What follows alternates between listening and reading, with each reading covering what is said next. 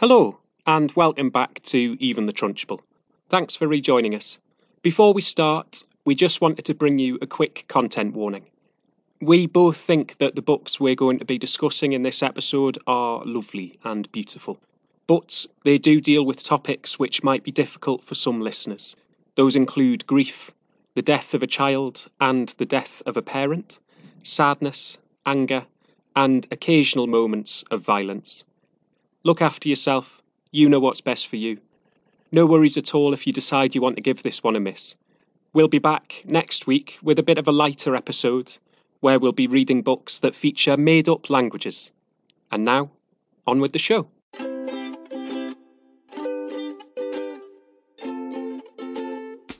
Hello, and welcome to Even the Trunchbull, our show about children's books and why we still love them as adults. She's Nina, They're Matt. and we think that children's books are for everyone because we've all been kids.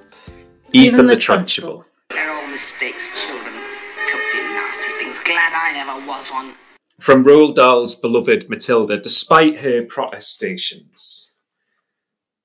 Each episode, we'll be reviewing one picture book and one chapter book. We're starting off with the books that we read as kids, but if you've got a book you'd like us to review, especially if you are currently a kid, please get in touch.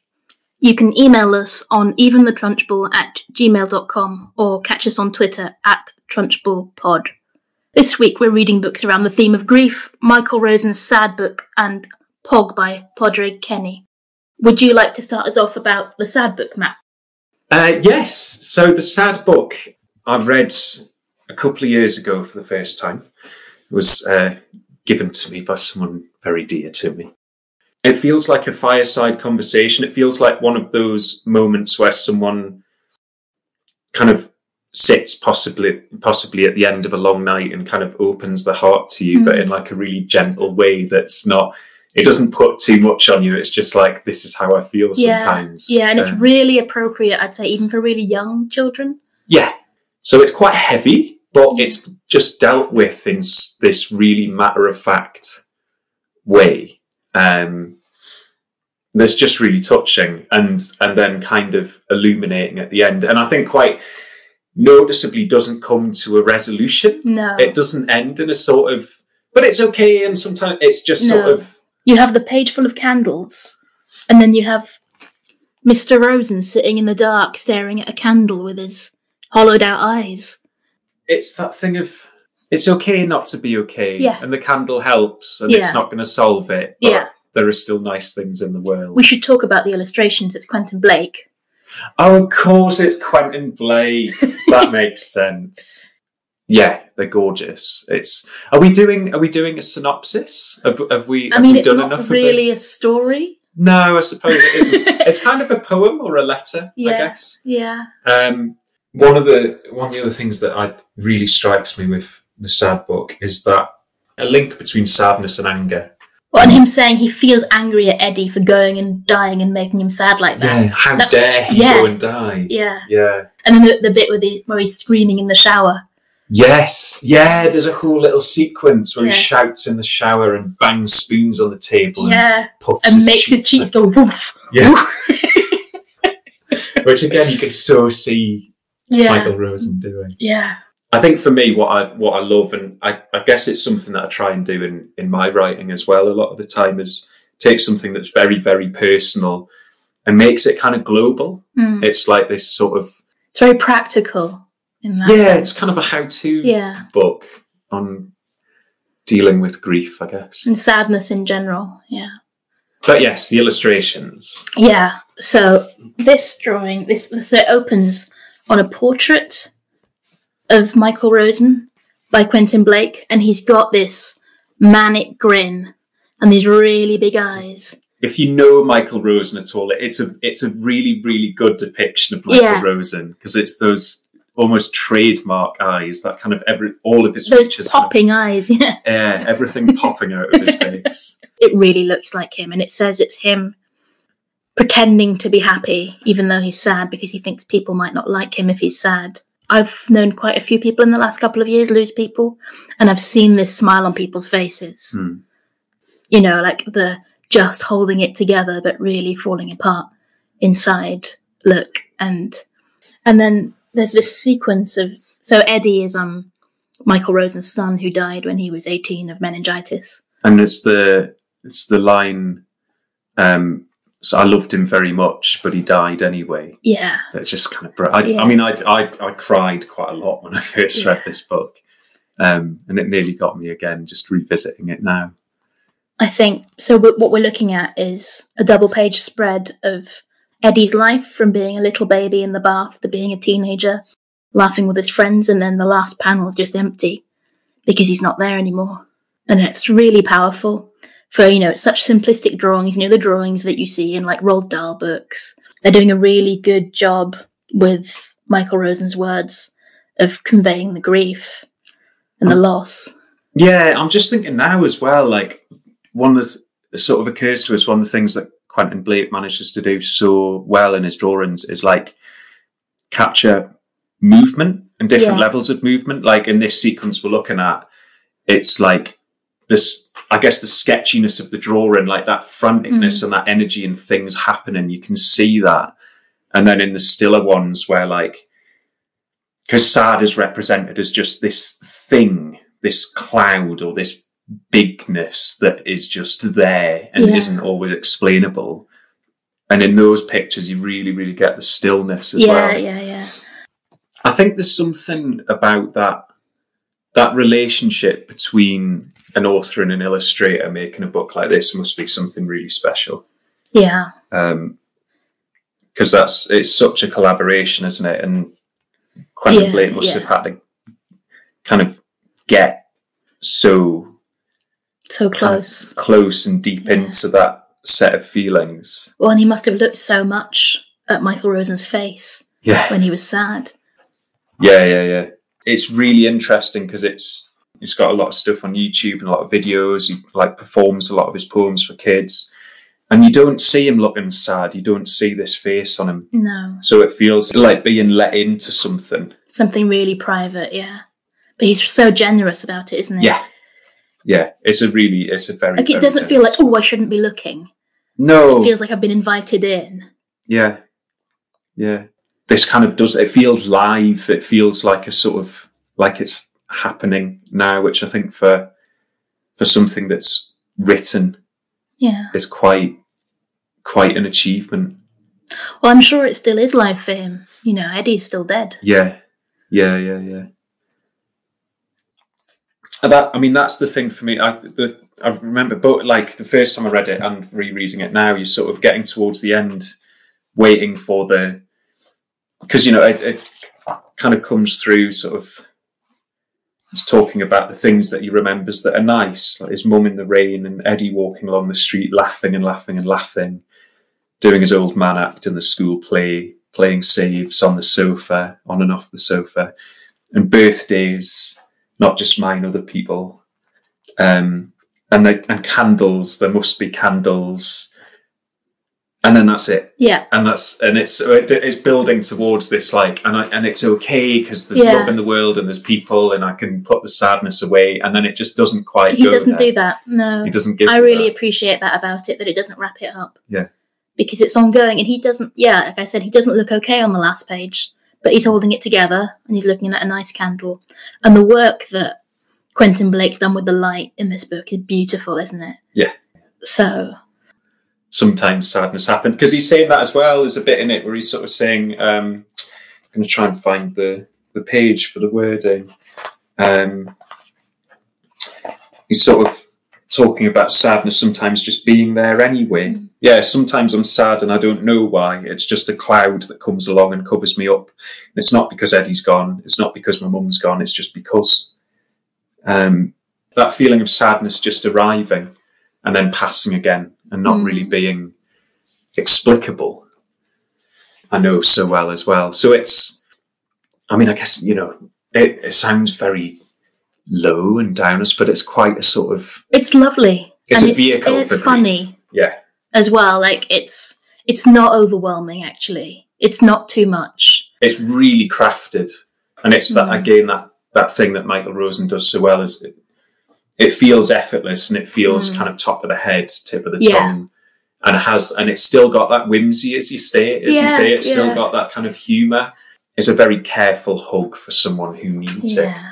Yeah. um, by someone who Who also needs it. yeah and but like i think that's the generosity of it that concept Yeah. of writing not just being something that's something for yourself but Yeah. that is like a generous act and like creating a space for other people to feel stuff and process stuff that they're feeling and yeah the enormity of effort Would recommend for anyone, but especially children experiencing sadness of any kind. because it's i mean that's that's the context in which it was given to me the the message of it being like it is okay to be sad Yeah. Are we ready to move on? yeah Okay. let's let's So our second book for this episode is Pog by Padraig Kenny. Um, and this isn't something I grew up with or you. I think it's quite no recent. I, it's very very recent Yeah. for me i finished listening to an audiobook of it before i came out to record this and was Yeah. late partly because i just had a big cry afterwards. yeah. So that's the kind of book it is. Makes Matt cry. it's another one of those Yeah. Um. So as it's fresh in your memory, do you want to tell us what it's about? It's so beautiful. Ah, where do we start? It's so so lovely. It's kind of it's a it's a fantasy book, and it's a kind of like uh, a, a world where there are sprites and fairies and and, Boggarts. and boggarts and dark wicked things Yeah. that hide in the cellar, um, and it's and and it's also a book about um, uh, recently widowed. Is that the right word? Dad yeah. with two kids moving from London to somewhere in the countryside, and it's and it's woodland and and countryside, and this old house that belonged to his wife's grandparents. Yeah, I think so. Um, So the woman who died's grandparents. yes. They've just got the ashes of their mum sent back to them. Yeah. Um. And everybody's trying to deal with their stuff. David is so angry, and Penny is angry with David and with her dad because neither of them's dealing with it very well. Her dad's just pretending that everything's okay, and it's really, really not. And Pog, who is a first folk, Pog's up in the attic going, "Uh, "Humans have come again. What's Yeah. this? What's the this first time in 30 years Yeah. there are humans back in the house. Yeah. Pog is talking at various points throughout the book to his granddad who died, and he's uh, remembering things about his grandfather um, and kind of using him as a guide, I suppose. Yeah, he talks to him. He, He says, talks to him "What next, Grandpa?" Yeah, And Grandpa goes, "What next, Pog?" yeah. What to do next? And yeah, Pog's grammar is kind of adorable. It's Yeah. that sort of simplified, very economical with language, slightly childlike, but very just. Oh, he's so adorable, isn't he? He's great. He's Um, very single-minded, isn't he? Yeah, He's yeah, got his job and he's going to do his job really well. yeah. And if he doesn't do it really well, he tells himself off. He beats himself up Yeah. quite a bit, Yeah. doesn't he? Yeah. So in that way, he's a bit of a Dobby character as well, isn't he? He is. He is very. He's got, but less kind of off the wall than Dobby. Yeah. I think Dobby's got that kind of like um bull in a china shop thing of like tries to help and then messes things up. yeah. Um Yeah. Pog's a bit more competent, isn't he? Pog's quite grounded. Yeah. Um And so he starts trying to do his job around them, but they're kind of getting in his way. Um, because Pod doesn't like the kids at first at all. no, He's like they're "What in his way, Yeah, it's like moving his stuff around. he's their protector. Yeah. But he's like, "Oh, guys, like, stop playing with my stuff. like, I'm doing a job here. Like, Stop trapping my mouse. yeah, um, and David thinks that the stuff that's moving around them is rats, so he decides to set some rat traps. But they don't trap a rat; they trap a pog. yeah." And Penny and David become friends with Pog. And Pog's job is to keep the darkness out, Yes, essentially. yes. And Pog is full of sympathy for Penny and David because Pog has lost his grandfather. Yeah. So he knows what it's like to lose someone. And he creeps down in the night and he polishes their mum's urn. Yeah. and he looks at the photos and he organizes all the like books of photos on the shelf. Yeah. Um, he's trying to look after them and he's trying to keep them safe. And they're trying to keep him safe. And they don't tell any of this to their dad because he's off pretending everything's fine. Um, and it becomes apparent that more and more dark things are coming through, coming through the necessary, which we don't know what it is. But Pog says he has to guard the necessary to stop things coming through, and more and more of them are coming through. We don't know why, but it's probably got something to do with the tree that bit David in the woods. Yeah. David is drawn to this tree because he thinks he can hear his mum calling for help. Mm. So he keeps going back. and he frees a tree sprite who sort of says, um, I was locked in this tree by monsters Mhm. who destroyed all my people. Um, You freed me. you I'm so freed me." grateful. Yeah. He's called um Kipwick, Yeah. the tree sprite, and he's so kind to young David. I, I need to read out this bit. A cloud moved over the moon. The darkness covered the corpses that lay out of sight behind Kipwick's tree.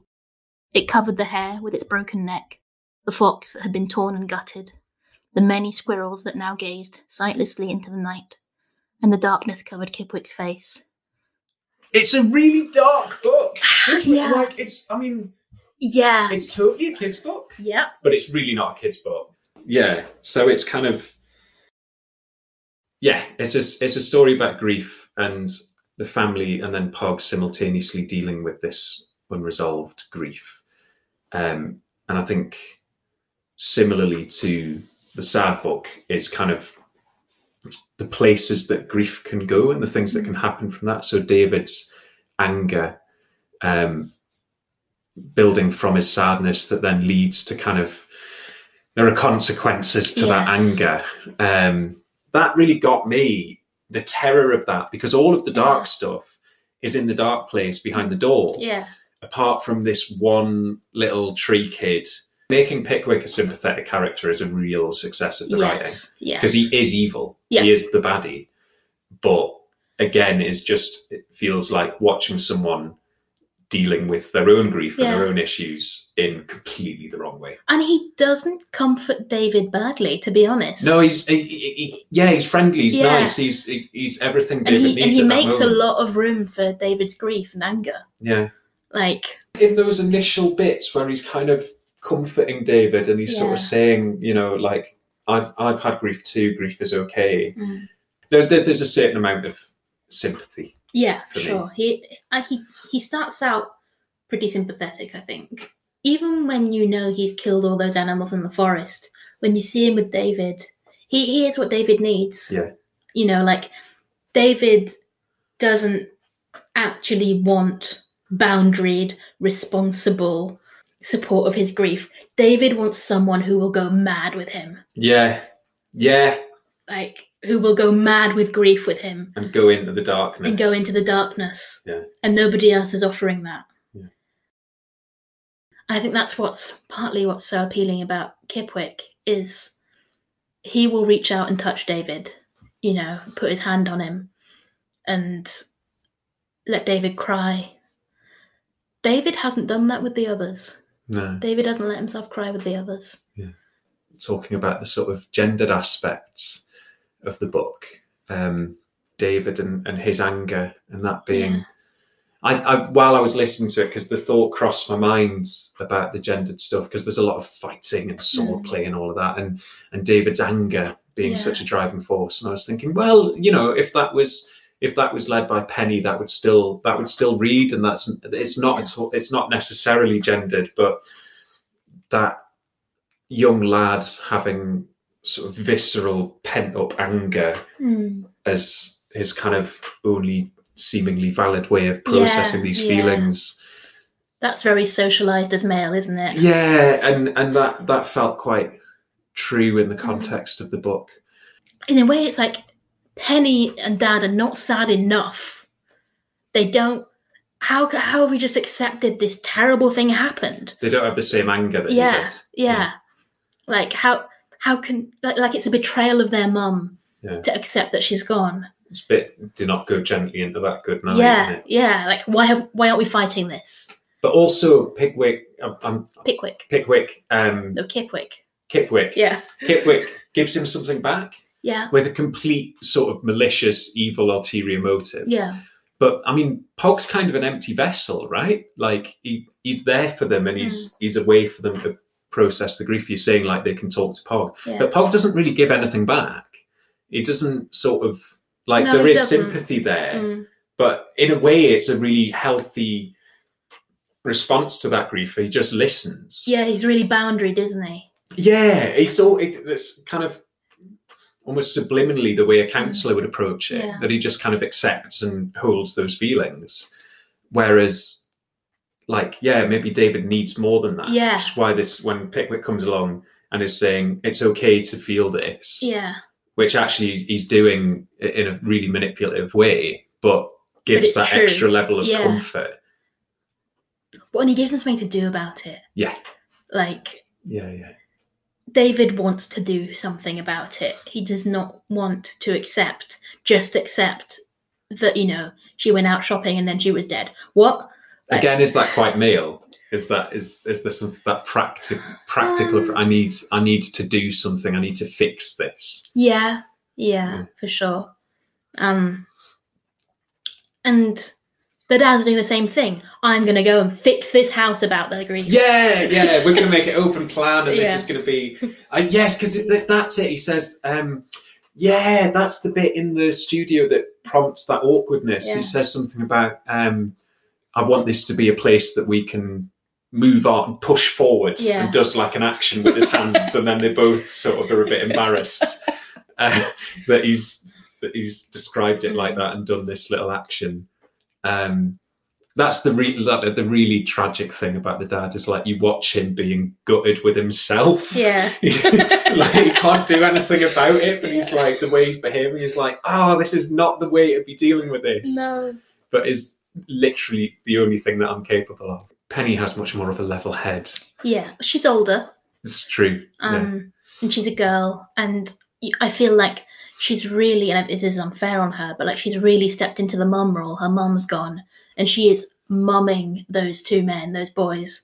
You know, she's looking after her dad. Yeah. She's looking after her brother. She's trying to get them to talk to each other civilly, which is difficult. she, of the three of them, she's the only one who seems to kind of be mindful of where other people are. Mm-hmm.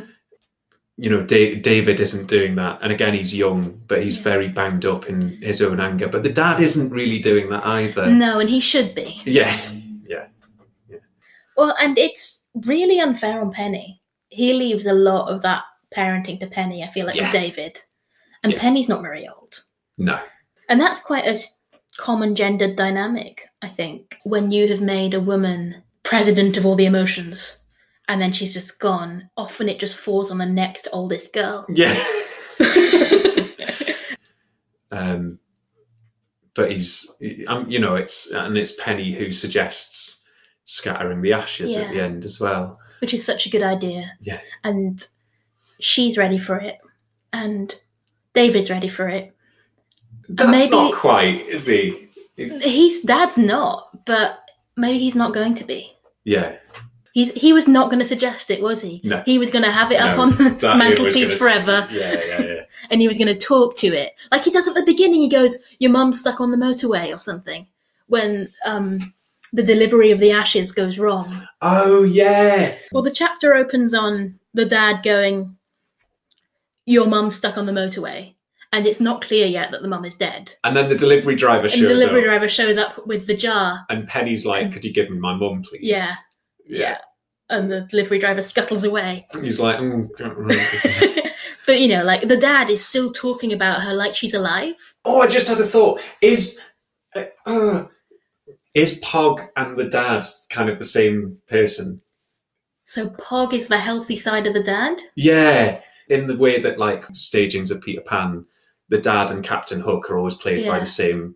It's kind of like that's the the metaphor they're setting up. Like because Pog does that as well. Like when maybe And Pog still talks about grandfathers if he's alive. yeah Um, well, maybe what I don't think they're the same person, but maybe what Pog's doing is stepping in where the dad can't. yeah yeah Pog is like the healthy side of the Yeah. of dad and the bits that dad can't be, and it's maybe a projection of the kids of what Yeah, they need yeah. dad The kids to are be. like, wish dad would do this. yeah, Pog is quite masculine, isn't he? But he's masculine in this like lovely, untoxic way where, you know, he is a protector and a defender and a fighter.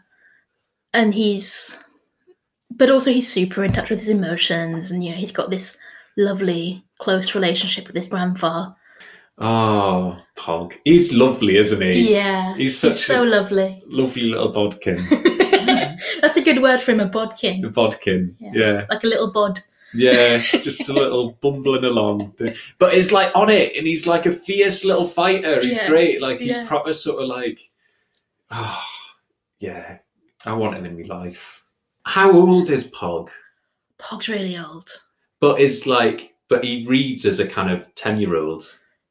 Do you not think? Like, Mm. I, it's a bit of both because he's got that kind of like He's very wise. he is very wise, but he's also that single-mindedness thing. Yeah. there's a very sort of like he's been set a task and he's been set a job, and that's And what he'll do. do it. And he'll, and it's there's something about that link to his grandfather, kind of creates that juvenile sense for me that he's like, I suppose, almost reliant on a mentor. So mm. he's not developing, he's stuck Yes. with his grandfather, isn't he? Yes. He's the same person. Yeah.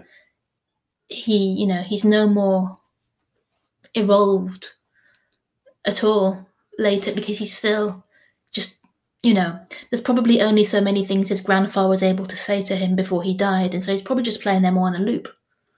You know, he can't produce any more new content, so it's just the same things over and over again. Good Pog. What's next to do, Pog? Yeah. you know, and he's just getting himself through every day. He's not able to accept it or move on, is he? Yeah. He just he gets through every day. He's really brave. Until right at the end when his Yeah. granddad says, "I love you more than the world." Yeah, and it's like the first yeah because i've not thought about that's like the first time that his grandfather says something that Something isn't new. just a kind of yeah something Yeah. new Mhm. like it's why it's so nice having that end moment of him being Yeah. able to let go of that even though that's so sad is that it feels like throughout the book pog's not totally his own person you know he's he's Yeah, there He needs a lot of guidance. he's there to fulfill this task Yeah. and he needs some guidance to fulfill that and it's a really difficult, lonely task when he has to do it. yeah And he just accepts that. He never goes, "Maybe I don't care about this task." he never grumbles No. no No, he just does it. Yeah. Uh, you're right. He is very childlike, but I think he's very old. Um, i i liked as you mentioned in that the moment where they go they go on their quest hunting for greebaldies or yeah, rats um and they ha- yeah they go hunting for rats Yeah. at that moment they just start cracking up at Yeah. Greeble because it was a Greebaldies and rat poo, isn't it? Yeah, because it was a word that mum Yeah. used, and it, that's it's such a lovely moment because Yeah. as well in terms of that kind of like processing of grief things, just they just sort of sit and crack up at each other Mm. for ages and ages and ages, and that kind of like where's where's the line between cr- Yeah, laughing and crying. laughing crying. and crying? Yeah, But Um, that they're able to access something about their mum that was lovely, Yeah. not just sadness. yeah, That they've still got this word, this ridiculous word. Yeah. That's really funny. And then there's the same they're falling about about the rat poo, aren't they? That they can't find any rat poo. yeah, because David's taking it so seriously. He's like, well, we have to eradicate these things out of the house. I'm going to put traps down. Are you going to help me or not? David's so angry earnest. and Yeah. earnest all the time. Yeah. And Penny's like, oh, if we must, can't make this dad's problem. Like, she is really taking on the mum's role, isn't she? Oh, Penny? Penny's dealing with this better than anyone, Yeah. and that she's really kind of like she's really on it and sort of cajoling everyone else along. Yeah. Like, come on, guys, let's come on. Like we've been wallowing for a while now. Let's Can go for we, a walk. Can we stop Yeah, doing this, yeah. please? Um, one of the other things that I kind of was really, really interested in this was there's sort of this idea of it plays briefly with the idea of what is good and what is evil. hmm And I think kind of settles its point on that quite quickly. But there's a moment of who are the goodies and who are the baddies here and the Yeah. darkness that's being kept out, there's a sort of brief suggestion that That they're the victims. that yeah, Yeah. yeah, yeah, yeah. And I thought that was really interesting. Mm. And interesting that it didn't maintain that as well. I think having that kind of I don't know, I don't know, because it was sort of the darkness is the baddie in this story. Yeah. but there was maybe it's kind of there's an acknowledgement that there's definitely an acknowledgement that the darkness is necessary Yeah. you know. it is a necessary part of the processing of of the grief um and is part of the world and needs Yeah. to be part of the world but needs to be i don't know kept where it belongs i Yeah. Yeah. Kept in check. yeah Not allowed to take everything over and destroy everything that's good. Yeah. And everything that's left. So we really love this book. Oh it's it, uh, new favorite Yeah. It's brilliant. Who's it for? Who would it be good for? I would not go too young just because of the violence. Yeah, Um, it's the only pro- age prohibitive thing in it, I think. because the yeah the, the the grief the, The grief is grief I think is is fine, but it does get a bit. It, yeah, it doesn't pull punches at points with the. Yeah. Um, I also think this would be a nice one to read together. I think so. I really think so. This would be a really lovely, like, a chapter a night read together. Especially if you are reading to a kid who's maybe a bit sensitive to the violence, I think it would really help to have you reading it with them. Hmm. I maybe wouldn't leave this alone in the hands of a very sensitive child because I think the violence might just be very upsetting. But you know, so I'm saying parental guidance for the very young. Yeah, But uh, it's great. Um, but I think also I, I think as a I think it is a kid's book, but I think it's an Sure. adult's book as well. Yeah. I think whatever age you are, yes, yeah, Um, definitely. if you're an adult, definitely read it. similarly to the sad book as a as a vehicle for processing grief it brought back a lot of stuff for me um, Mm. and made sense of a lot of things the thing at the end that it comes round to of pain and joy being part of the same thing Yeah, and suffering being necessary and the the joy of memories and the suffering that those memories bring being intrinsically linked. Yeah, um, and being powerful and being the force and the essence of Mhm. life. Yeah, um, and the joy of letting go beyond the the necessity of letting go. Yeah, like that being able to be a lovely thing and a celebratory thing. Yeah, it's not at all um, a betrayal of grandpa, is it? When Paul lets go. no i mean grandpa suggests it Yeah, um yeah it's it's a it's a happy thing mm, it's um everyone's so much happier once they find a way to accept what's Scatter the happened. ashes. Yeah, yeah yeah, Yeah. Okay, so that was episode two of Even the Trunchbull. thanks for listening Once again, if you've any thoughts on books you loved as a kid, or love now as a kid let us know or ask a grown up to let us know. We're at eventhetrunchbull at gmail.com and on Twitter at trunchbullpod. And the intro music for this episode and every episode is What a Wonderful Day by Shane Ivers. And remember, kids' books can be for everyone because we've all been kids. Even, Even, the Trunchbull. Trunchbull.